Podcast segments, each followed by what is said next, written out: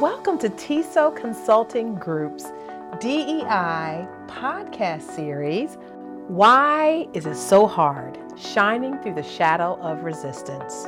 I'm Dr. Tonya Breland. And I am Erika Leak.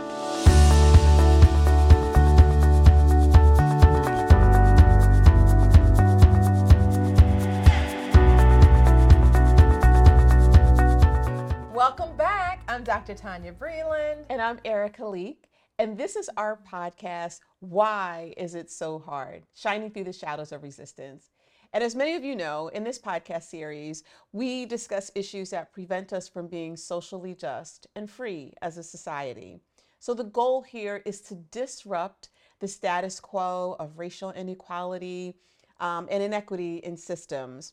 And so each episode challenges us, both us and all of you, all of our listeners, to be the change that we want to be.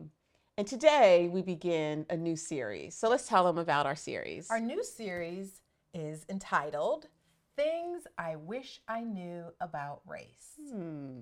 Hmm. now, here's the thing we know a little bit about race, mm-hmm. but we confess that we don't know everything. Yeah. And we also confess that the, this series is not going to tell you everything either.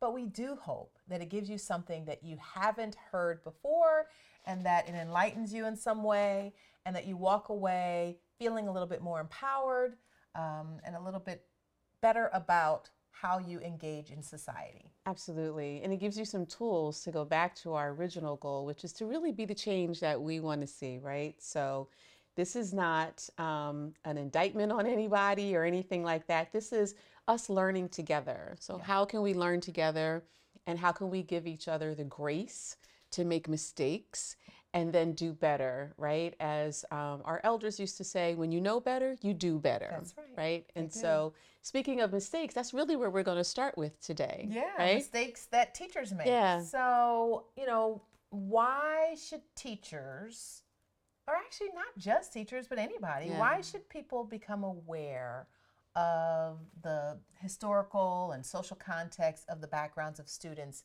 and their families? Or the backgrounds of those that you engage with yeah. at the workplace. Yeah, I think it's really important. Our, our society is, we use the term increasingly diverse, but it's always been diverse. It has been. Right? It's always been diverse. I mean, it really is sort of from the beginning of, you know, even though that we weren't on sort of equal playing fields, America really started in a space of diversity, right? And so we are now in a place where we're starting to talk about it and right. we're starting to explore like what does it mean for us to be in a society that is equally diverse right so we're right. in a space where we are exploring how to undo some of these inequities and so like we really need if we're going to do that then we really need to be reflective about some of the decisions that we make some of the actions that we take because the truth is um, because we were started we started out in our country um, our historical context, we know the inequities that were there. We know some of them overtly, and some of them we're, we still are um, unearthing, mm-hmm. right? Some of us are still discovering that.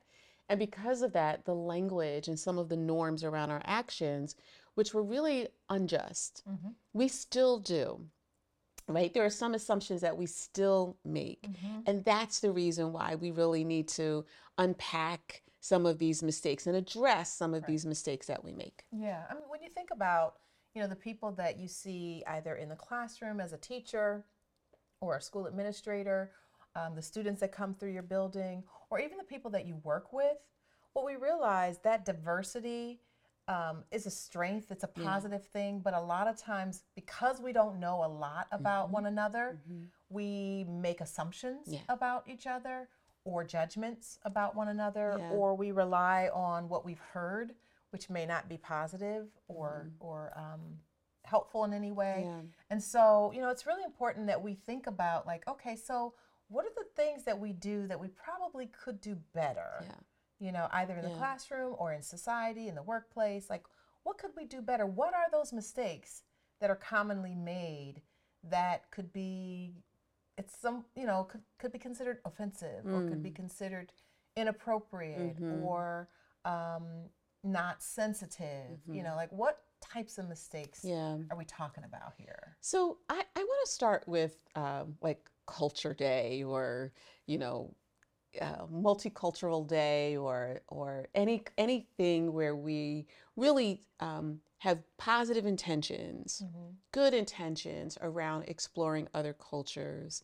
I want to start there because I think it, particularly for you and I, if we go into a school district, you know, one of the things that the schools will say is, you know, we had we have International, you know, Food Day, or we had, you know, um, our our multicultural day, or that kind of thing, and and they kind of hold it up as like this is the progress that we're making.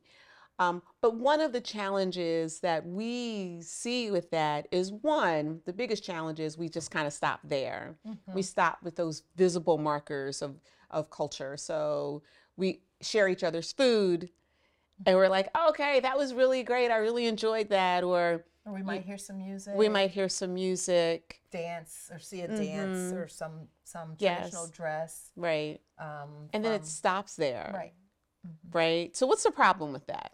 Well, I mean, what happens, and I agree with you that, um, you know, yes, it's a good start, if you will. Um, however, it really doesn't help us to understand people's culture. Yeah. We might learn a little bit about some of the traditions Mhm. of culture. I, I almost feel like this is like the low hanging fruit. You know, so this is like the easiest thing that we can do to learn about culture. That harder work to learn about culture and race and ethnicity and and and the experiences of people, that harder work takes more time. Yeah. Because the culture day is just like one little tiny glimpse in a moment of time Yeah. where you learn a tiny little something about, you know, one group of people. But the truth is, you know, we as black people, we live in our skin every day, Yep. all day, you know, and not just a month out of the year or a Mhm. day out of the Mhm. the year where we get to be celebrated. It's really about like how do we celebrate you know each other and the the ethnic and Yeah. cultural backgrounds of each other on a continuous basis. Yes. How do we in, in, embed that into what's Mm-hmm. happening all the time? Yeah, I really love that idea about embedding it because when we just relegate somebody's culture to a day, we really do other them. Because what we say is, all this other stuff that we do throughout the year, this is like the real stuff, but we'll give you a day to, you know, um, you know, showcase your culture. But And we know that's not the intention. and we that's not the intention Right. but for teachers so when we think about you know some of the stakes the mistakes that are made it's really sort of not embedding like not integrating that culture those cultural traditions into the work of the classroom right, so you know take for instance like when we think about you know we do a lot of work with you know culture and and um, if you think about culture as an iceberg then you know food and language and dress and music all of those are the visible parts or the visible signs of culture but then underneath a much larger piece of that iceberg are all the things you don't see but which really sort of anchors those those visible markers. So um, when you think about something like um, like in a culture if somebody makes a mistake like how are they restored back into society? Like a lot of times that's cultural our relation the way we relate to each other. And so what if we we- you know what if you took that that culture day and really started identifying the ways that we relate in these in our in our different cultures? Like what if we knew how in a separate culture we really exercise restoration mm-hmm. after making a mistake? Think of how powerful that would be for the kids in your class who are part of that culture to really be able to use that in the classroom. And for you as the teacher to be able to use that in the classroom Yeah. i think those kinds of things are really important but when we just say we're going to share food and some music and then we sort of move on it really is a lost opportunity Right. And Yeah. really learning and understanding culture really does take time. So you and I recently had an opportunity to take a, a wonderful did. trip We across did. the world um, to Italy. yeah that's great And something that we noticed while we were there, whenever we would go to a restaurant, you know, our, our American culture is um, built on capitalism. Yeah. And so, you know, when you go into a restaurant in America, um, you know, it's really about like, make sure you go in, you know, you order, you can have a good time and enjoy your, your, your company. But ultimately, you know, the wait staff is waiting for you Yeah. to move on out so they can bring the next crew in Yep. because, you know, More it's, tips. it's money. Yeah, You know, it's yeah, money. mhm, Um, and people who are in the restaurant industry, you know, who are, you know, wait staff, they Mm-hmm. tend to um, have like a low wage Mhm. and their living is based upon Yeah. their tips. And so the more people they can come to sit at the table, you know, That's the right. more the more earning potential they have. Well, over in Italy, in in several different areas, we were pretty much in the region of Tuscany, Mm-hmm. except for one one of those days um, where we went to Venice. But um, while we were there, we noticed that the restaurants service was very different. Mhm. And so, for example, you know, they would the wait staff would come and they would initially take, you know, the beginning of our order. First of all, they have several different courses. Yeah. You know, and it's it's the it's on the menu as Mm-hmm. multiple courses. So they expect you to be there for a while. I think one of the days we sat at a restaurant for 4 Yeah. hours. And yes. it was just Mhm. a part of the culture. And we noticed the tables around us, people weren't getting up and leaving. They too were sitting, Yeah, you know, yeah. and just enjoying themselves. And the wait staff doesn't come around every five minutes. You know, we're like we're we're looking for somebody. yeah. you know. right. It was a different experience. Very there. different. very And different. we, as you know, as Americans, we um, we had to be careful not to be critical Yeah. because what that what we saw was a different society. They Right. they, they have a different economic system there. Mhm. They operate differently, and mealtime is very different. Yes. You know, Yes, even yes. the siestas. Yes, absolutely. Like we, one afternoon, we were like, okay, we're gonna go shopping, and we got there during the middle of the day, and shops were closed. Right? They were like, yeah, we'll be back three o'clock or three thirty. And so, um, even just that, you know, having to adjust to that, you know, um, and, and I- and I really love what you said about not being critical.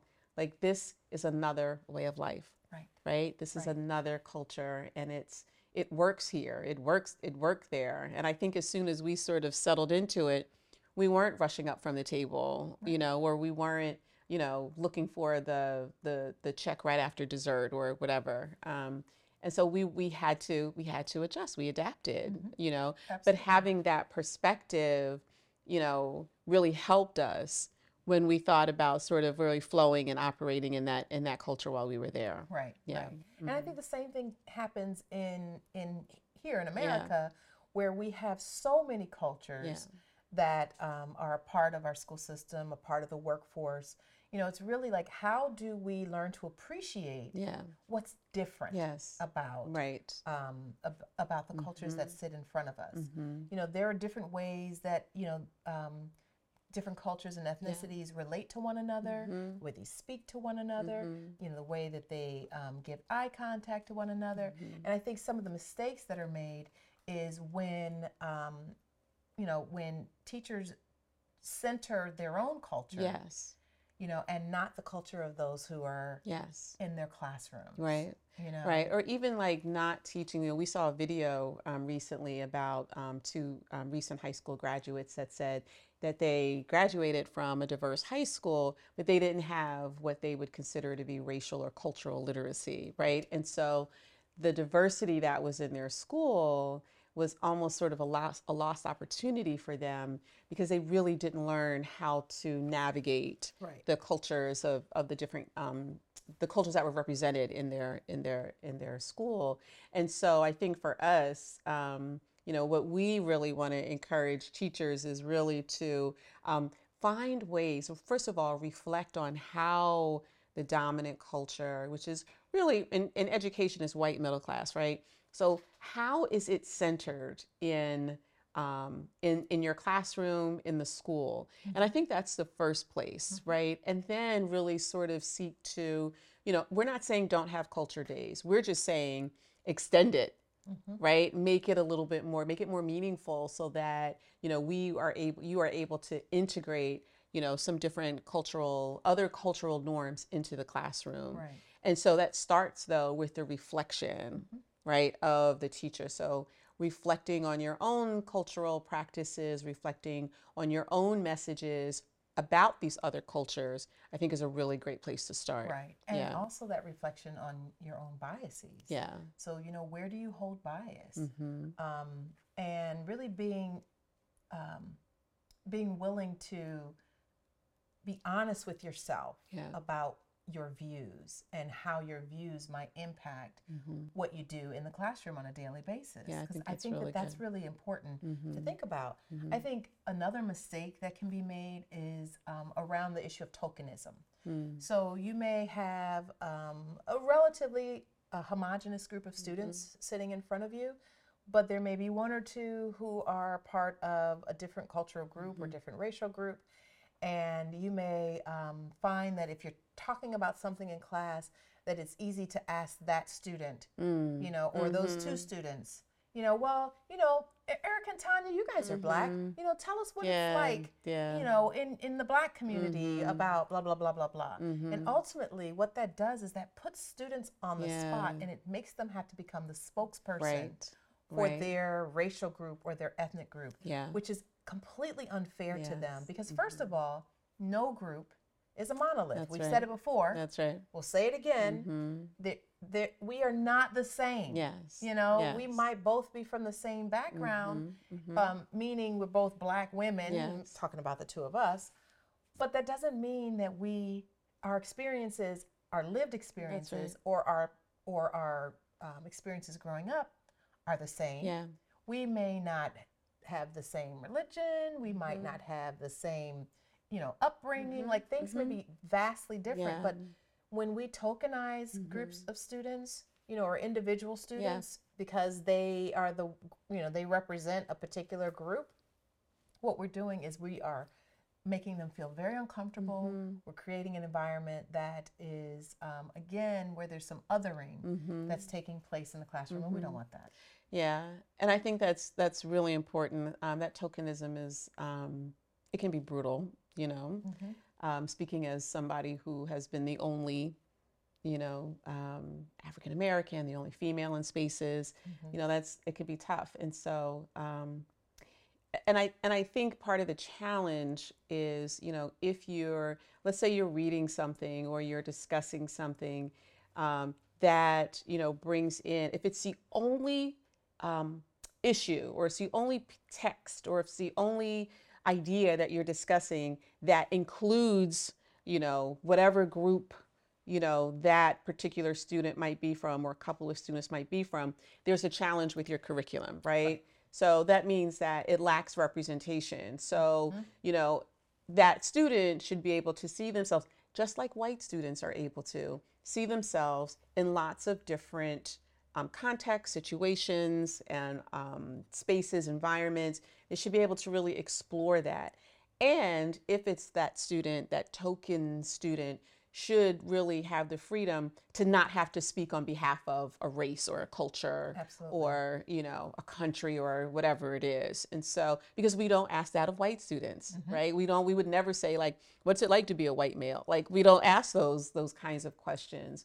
Um, and we would never think to right and so you know making sure that you know there is a rich diversity Right. um, and accurate accuracy of representation is is critical too That's the thing. Yeah. Accuracy. And I love how you mention, you know, using multiple sources. Yeah. You know, because again, one source may have Yeah. a very skewed that's right perspective or may not be representative of That's right. some of the members in, in your classroom, That's some of the students in your classroom. that's right And so, and we've learned this in, in just, Mm-hmm. you know, having done research that, you know, you really need to expose students to many texts yes and and content that shares various perspectives because that those perspectives number one they allow students to, to learn Yes. but it also allows students to now begin to examine mm-hmm. um, their and and analyze their the context of, of Mm-hmm. what's being presented to them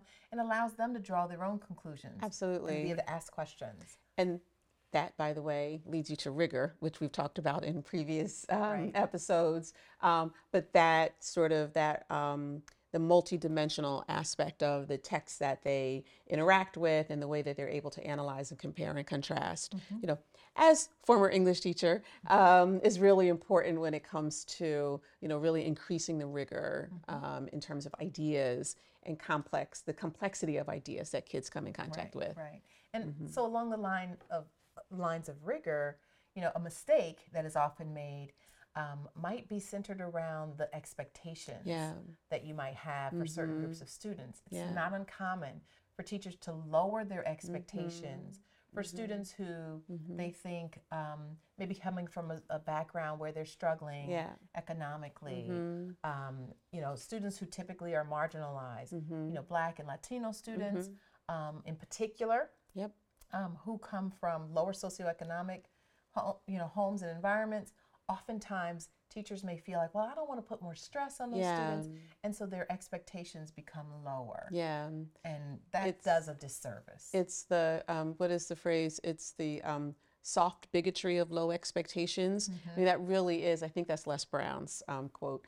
Um, although I'm not sure. Someone somebody attributed it to President Bush once, so I'm not really sure. Yeah. But um, it really kind of sticks with us because of the um, because of the truth, right? So it's like these kids come from here; they can't possibly, you know, um, achieve this, or they can't possibly. You know, we read something about you know um, like ESL students, and you know, kind of not really getting um, you know rigorous uh, work and you know when they clearly can do it it's just that you know we have the the language barrier so because i can't do it in english doesn't mean i can't do it That's correct. right and so then how do we make sure that we're not wasting their time with you know these like really low expectations you know? And and and that is unjust mm-hmm. to you know have a student in a space where they are here to learn you know they may be in eighth grade and we're giving them fourth grade work. I mean mm-hmm. that is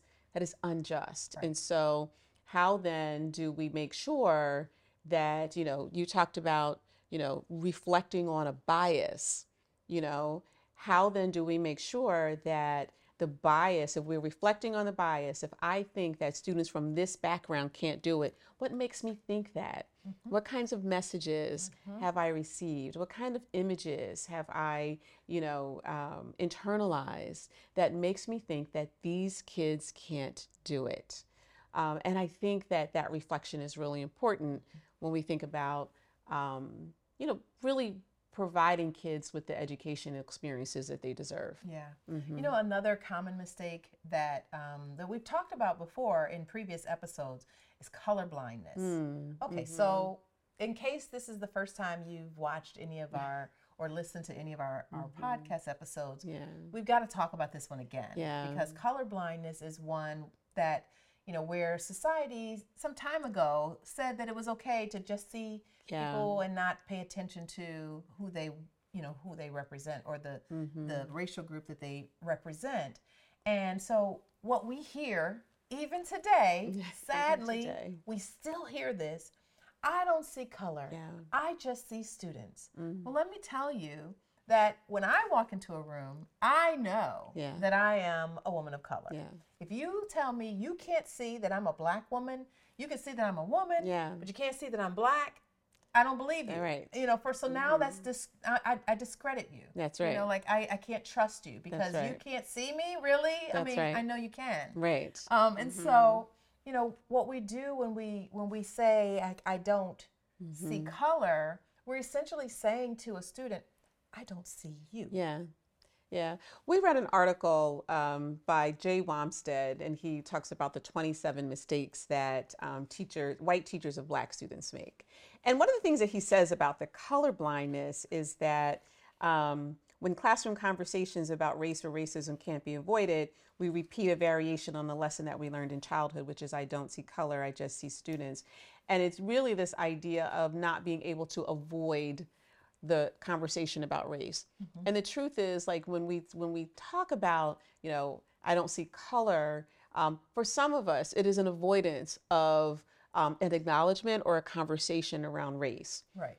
And you know, we really have to, you know, kind of reflect on that again. That that reflection is key. What makes us so uncomfortable about race? Right. What makes us so uncomfortable about even saying, even acknowledging, and and kind of lying to ourselves that we don't see color, um, because we do.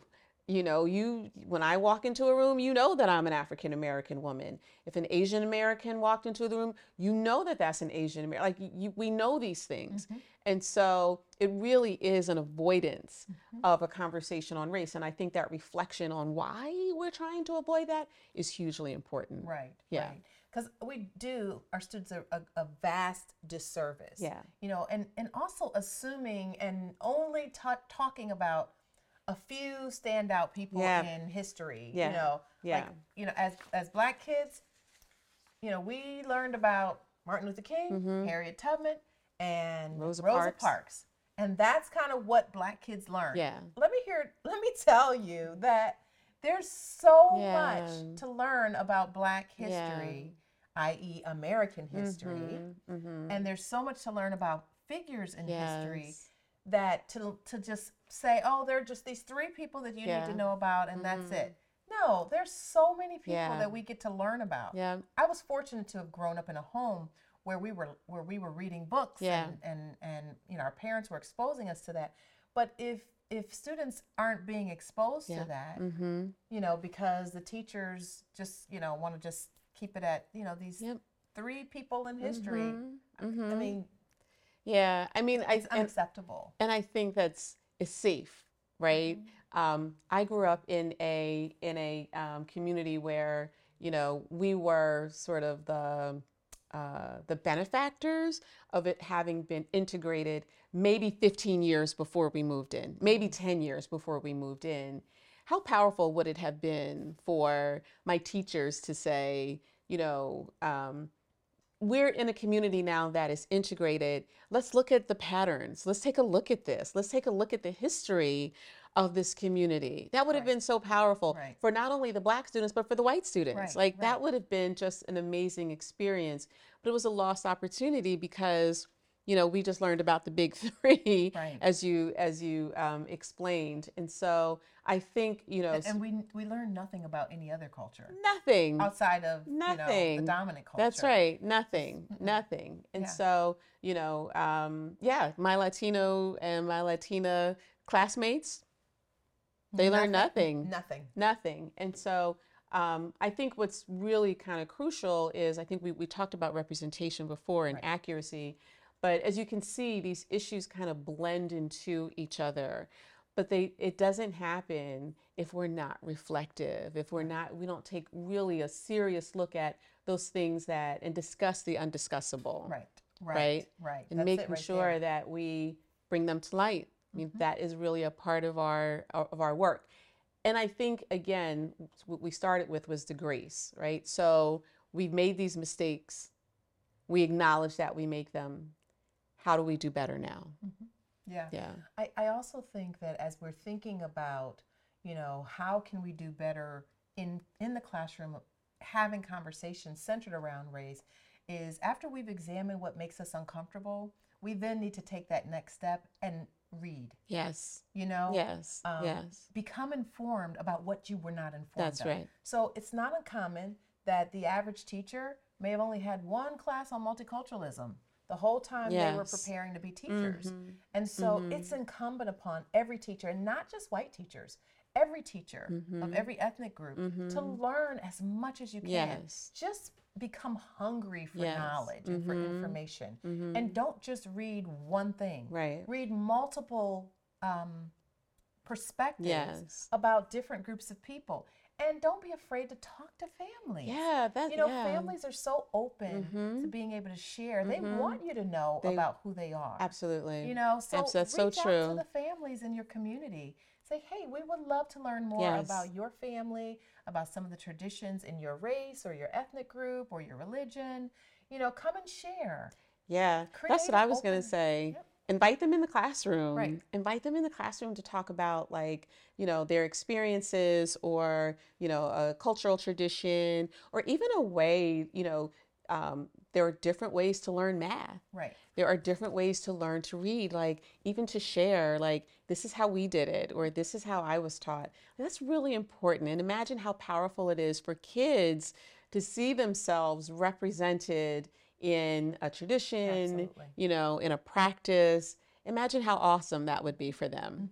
Yeah. Yeah, no, that that's really powerful. Mhm. And the truth is, this topic, even you know, this is part one where we're talking about the mistake teachers make. There's so many more Yeah. mistakes that are made on a regular basis, and there's a lot more that we can say about it.